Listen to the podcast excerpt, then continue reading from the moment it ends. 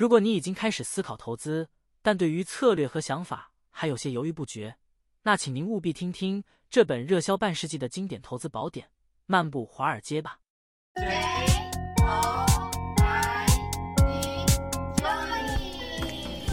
大家好，欢迎来到周易乐活人生。这是一个能够丰富我们人生的频道，在这里，我们将用心分享对您有益的书籍和我们对于投资的心得。让我们一起点燃生活中的每个瞬间，携手展开一段充实且充满期待的乐活人生之旅吧。漫步华尔街是一本广受欢迎的理财经典之一，它以通俗易懂的方式解释了众多理财概念，使读者更容易理解。这本书融合了生动的故事、具体的案例和轻松的语言风格，将复杂的投资方式简单的呈现在读者面前。它不仅介绍了基本的投资原则和策略。还分享较适合大众的投资策略，让读者更好的了解和应对投资市场的变化。作者莫基尔是一位投资领域的理论与实践专家，以其丰富的经历和知识闻名。曾在普林斯顿大学担任教授，同时拥有投顾机器人公司首席投资长的职位，还参与美国总统咨询委员会。本书以幽默风趣的笔触揭示投资世界的迷乱，并结合自身理论与实践经验。为读者带来宝贵的投资见解。在探讨投资之前，了解过去的泡沫历史非常重要。这些泡沫事件总是伴随着人们炒作和割韭菜的情景，提醒我们要避免重蹈覆辙。现在，让我们一起回顾三个经典的泡沫事件。第一则故事：郁金香狂热是历史上最早的泡沫事件之一，发生在十七世纪的荷兰。当时。郁金香感染了一种病毒，使得花瓣呈现缤纷的火焰纹路。这种变异迅速提高了郁金香的价值。无论有钱没钱，全民都陷入了对郁金香的疯狂追逐。人们甚至用家具、珠宝和房屋来换取郁金香球茎。为了迎合投资需求，开始有了买权等投机工具迅速崛起，也开始让投资人利用杠杆放大投资。其中还发生了一个小故事。曾经有个水手，竟然将一颗价值连城的郁金香误以为洋葱而吃了下去，最终被控以重罪并入狱。然而，在荒谬的价格推高后，郁金香市场终于崩盘，球茎的价格回落到与洋葱相同。第二则故事是发生在一九六零年代，当时电子业迎来兴盛，电子热的投资狂潮席卷而来，公司名带有“电子”两个字，就会迎来众多投资人目光。然后股价纷纷飙涨，后来即使与电子业务毫无关联的公司，也纷纷改也名为带有“电子”的公司名。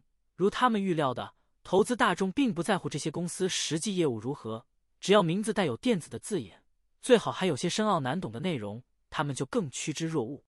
为了遏制这种不良风气，当时的证券交易委员会甚至要求公司在他们的公开说明书中警告投资者，指出这些公司没有实际资产和盈余。且无法发放股利，持有这些股票的风险极高。然而，就像香烟盒上的警告语对吸烟者无效一样，投机者们无视这些警告，继续疯狂的购买这些股票。最终，一九六二年，电子热如从太空坠落，昔日热门的股票变得无人问津，让人深感惋惜。上述两个案例告诉投资人，泡沫可能与新科技和商机有关。不幸的是。之后，网络泡沫既是一项新科技，又带来了新的商机。就像上述提到的电子热一样，网络泡沫时期，许多公司在命名上玩花样，只要加上 “com” 或 “internet” 等字眼，就能让公司股价飙涨。两千年第一季，共有九百一十六家创业公司向一千零九家新设立的网络公司注入了一百五十七亿美元的投资，股市像被注射了兴奋剂一样，情况一发不可收拾。随着网络泡沫进入病态阶段，股价与获利之间的关系也被切断，许多亏损的公司仍急着上市。分析师也开始改变过去评价股票的方式，试图合理化解释股价的飙升。媒体业也在这过程中扮演着重要的传播角色，他们协力炒作股市，让气氛越来越热烈。最终，网络这颗气球又破裂了，投资者承受了巨大的损失，连一些领先的公司也不例外。举例来说，现在是全球前十大公司的亚马逊，当时在两千年的估价高点时，曾经达到七十五点二五美元；而在二零零一年至二零零二年的低点时，最低跌至只有五点五亿美元。通过这些历史案例，我们看到了人们对于新科技和商业机会的疯狂追捧，以及泡沫破裂后所带来的巨大损失。那么，我们应该如何买股票比较稳健呢？或是降低风险呢？现在，我们来介绍书中对投资领域中两大评估股价的理论来做个介绍。这两大股价理论就是常听到的基本分析和技术分析。基本分析强调每个投资公司都有一个真实的内在价值。根据这个理论，投资者可以经由评估出这间公司合理股价后，在股价被低估时买入，高估时卖出，从中获取利润。而股神巴菲特的价值投资方法就是基于基本分析的一种投资方式。基本分析这个方法着重于分析公司的基本面。例如财报和竞争力，并评估股票的真实价值。这个过程中需要推估公司的预期成长率、预期股利发放金额、风险程度和市场利率水平等因素来评估股票的合理价格。然而，这种分析方式并非如看起来那么的准确，主要有三个陷阱可能导致它失灵。首先，信息分析的数据可靠性是一个问题。其次，精确计算公司价值，可能因为过程中的突发事件和公司刻意操纵，将估价变得更加困难。这感觉更像是主观的艺术评价。最后，市场对基本因素的反应度难以预测，投资人可能追高杀低等心理因素，导致股价可能未能准确反映估计的价值。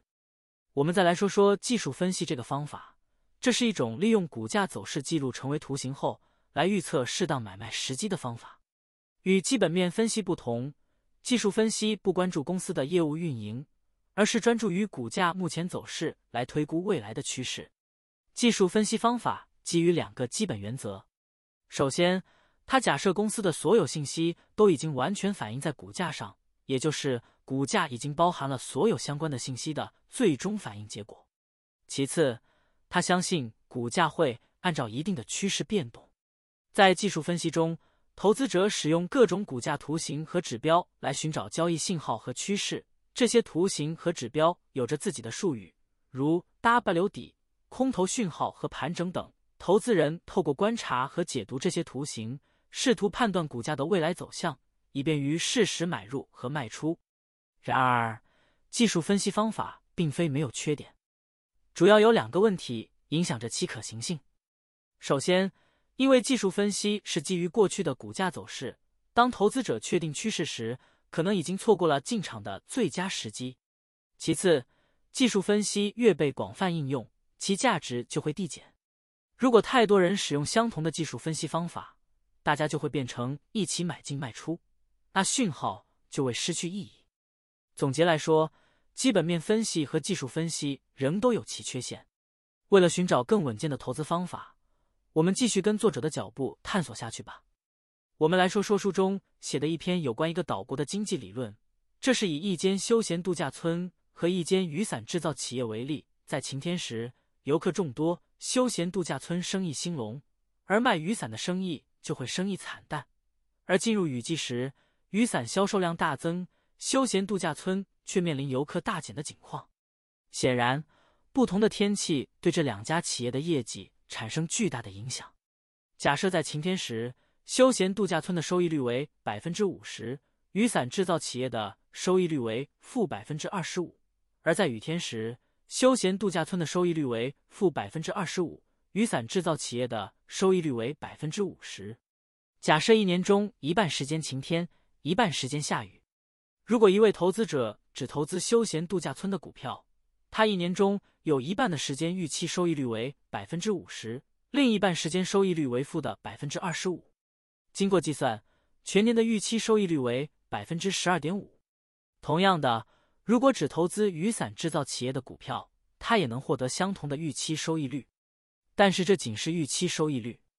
如果当天气情况不再是半年晴天、半年雨天，而是晴天多于雨天或雨天多于晴天时，收益率将发生变化，这代表着更大的不确定性和风险。但如果投资者将自己的资金均匀的分配给这两只股票，不论天气如何变化，它的收益率都将稳定在百分之十二点五，这样它的收益风险就降低了。尽管它可能无法因天气变化而获得更高的收益，但至少它不会损失这百分之十二点五的收益。反过来说，也就稳定的获得百分之十二点五的收益。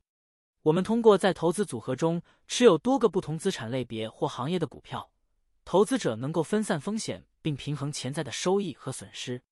多样化投资有助于减少对单一资产的依赖，并在市场波动时提供稳定性。尽管某些投资可能表现不佳，但其他投资的强劲表现可以抵消潜在的损失。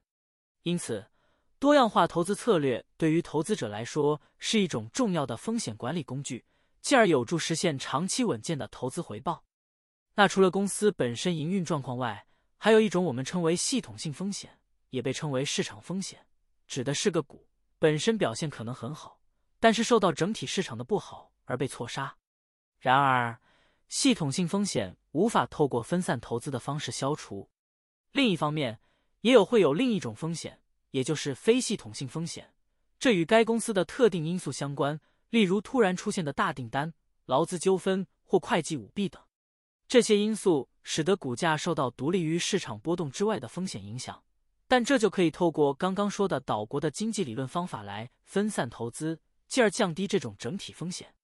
书中作者有给出一个研究统计数据：当投资组合中包含六十个良好分散的股票时，非系统性风险几乎可以完全消除。本书中。作者推荐投资人可以轻松投资 ETF 指数股票型基金，因为市场报酬率就是整体参与者平均可以获得的最高报酬率。要达到这个平均值，那么指数型基金，也就是 ETF，就是非常适合的选择。这个商品可以依照其特性拥有全世界股票，或是单一国家股票，或是单一产业，包含不动产、债券。贵金属等等包罗万象的商品都有推出适合的 ETF 指数化基金。这些基金不仅涵盖范围广，而且还会定期调整其比例，再加上低廉的成本。因此，最简单的投资方法就是使用指数型投资工具组成资产配置组合。